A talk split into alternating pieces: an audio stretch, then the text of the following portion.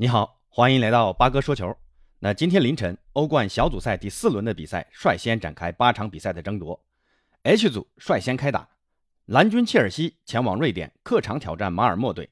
凭借改打左边锋的切赫，在下半场五十五分钟的接队友奥多伊的右侧下底传中推射破门，切尔西一比零战胜了马尔默队。在下半场，切尔西其实还有两次绝佳的改变比分的机会，但哈弗茨的单刀被门将扑出。而普利西奇在补时阶段过掉门将后的单刀射门竟然打高了，这非常可惜啊！那最终蓝军切尔西一比零在客场全取三分，同组的尤文图斯则是坐镇主场四比二大胜俄超劲旅泽尼特队。迪巴拉上下半场各入一球，不过博努奇上半场不慎打入一粒乌龙球啊。随后小基耶萨和莫拉塔在下半场分别攻入一球，尤文图斯四比一领先。但顽强的泽尼特在补时阶段再度攻入一球，最终尤文图斯收获一场四比二的大胜，也算是止住了近期联赛两连败的颓势。这轮过后，尤文图斯小组赛四连胜，积十二分，排名本小组第一，已经率先出线，成为本届欧冠第一个晋级的球队。而切尔西九分，排名第二，目前看来也已基本出现了啊，毕竟与第三的泽尼特的积分差距高达六分。就算泽尼特接下来两连胜，也只是刚刚好九分但他们接下来要直接面对切尔西，而且净胜球也差了五粒，所以 H 组的晋级形势几乎完全明朗了。那就看切尔西和尤文图斯谁来争夺小组第一了。说完 H 组，再来看看 G 组，沃尔夫斯堡主场二比一战胜萨尔斯堡红牛，而塞维利亚主场一比二不敌里尔。塞维利亚上半场有奥坎波斯先入一球，但里尔随后连扳两球，最终实现逆转。那这轮过后，G 组的出线形势就很微妙了。萨尔茨堡目前积七分，高居榜首，而里尔和狼堡则是五分紧随其后，而塞维利亚三分排名末席，谁都没有绝对的把握能够出线，还得看接下来的两轮比赛的相互战果了。再来看看 F 组的比赛，红魔曼联客场挑战。意甲真蓝黑亚特兰大，曼联上轮联赛客场三比零挑落热刺，暂时缓解了外界对于主帅索尔斯克亚的批评。但本场比赛对于曼联来说同样不容有失，索肖此轮同样派出三五二的阵型迎战亚特兰大。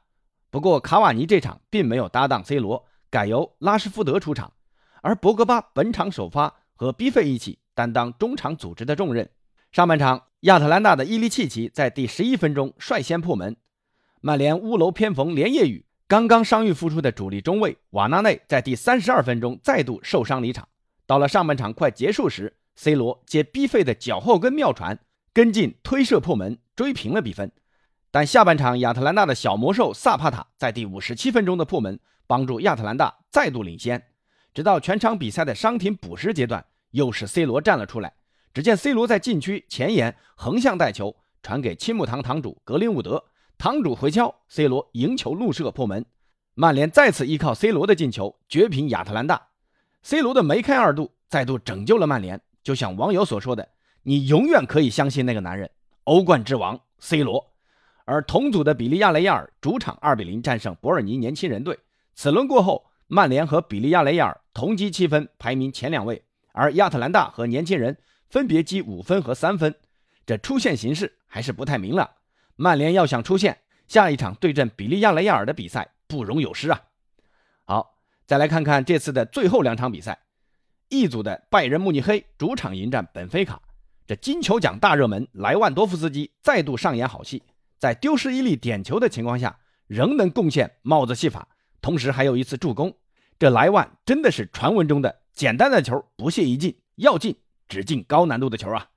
莱万凭借这次的帽子戏法，在欧战中为拜仁攻入六十四球，超越了盖德穆勒保持的记录，成为拜仁欧战队史进球榜的新纪录的保持者。格纳布里和萨内上下半场各入一球，而本菲卡也不甘示弱，由莫拉托和努涅斯扳回两球，最终拜仁主场收获五比二的大胜。看来这拜仁还真不好惹啊！杯赛输了个零比五，马上在联赛和欧冠两个五比二回击质疑。所以你永远不能小瞧这支拜仁，这欧冠大热门不是吹的。同组另外一场比赛，则是由巴萨客场挑战基辅迪纳摩队。经历了换帅风波的巴萨，这场比赛必须取胜才能保留一丝晋级的希望。而看着伤兵满营的队伍，临时主帅塞尔吉居然派出加维出任右边锋，法蒂和德容复出，最终凭借法蒂在下半场六十九分钟的爆射破门，巴萨一比零双杀吉普迪纳摩。值得一提的是，登贝莱在欧洲杯受伤后终于伤愈复出了，下半场第六十四分钟替换加维出场，而登贝莱的上场确实改变了巴萨的进攻节奏啊！在第七十六分钟，还有一次击中目标的射门被门将没收。那这轮过后，拜仁慕尼黑四连胜，高居榜首，已经和尤文图斯一样率先晋级，而巴萨则积六分排名第二。下一轮对阵本菲卡的比赛将是天王山之战，如果巴萨取胜，则直接晋级。如果打平或者输球，那最后一轮巴萨将要面对拜仁慕尼黑，而本菲卡则是面对小组最弱的基辅迪纳摩。那巴萨的出线形势就岌岌可危了。这巴萨的主帅得赶紧确定下来。听说哈维在这次国家队比赛日之后就将走马上任，希望哈维能率领危机中的巴萨尽快走出阴霾。好，对于这四个小组的出线形势，大家怎么看？欢迎在评论区留言。今天的介绍就先到这儿，咱们下期见。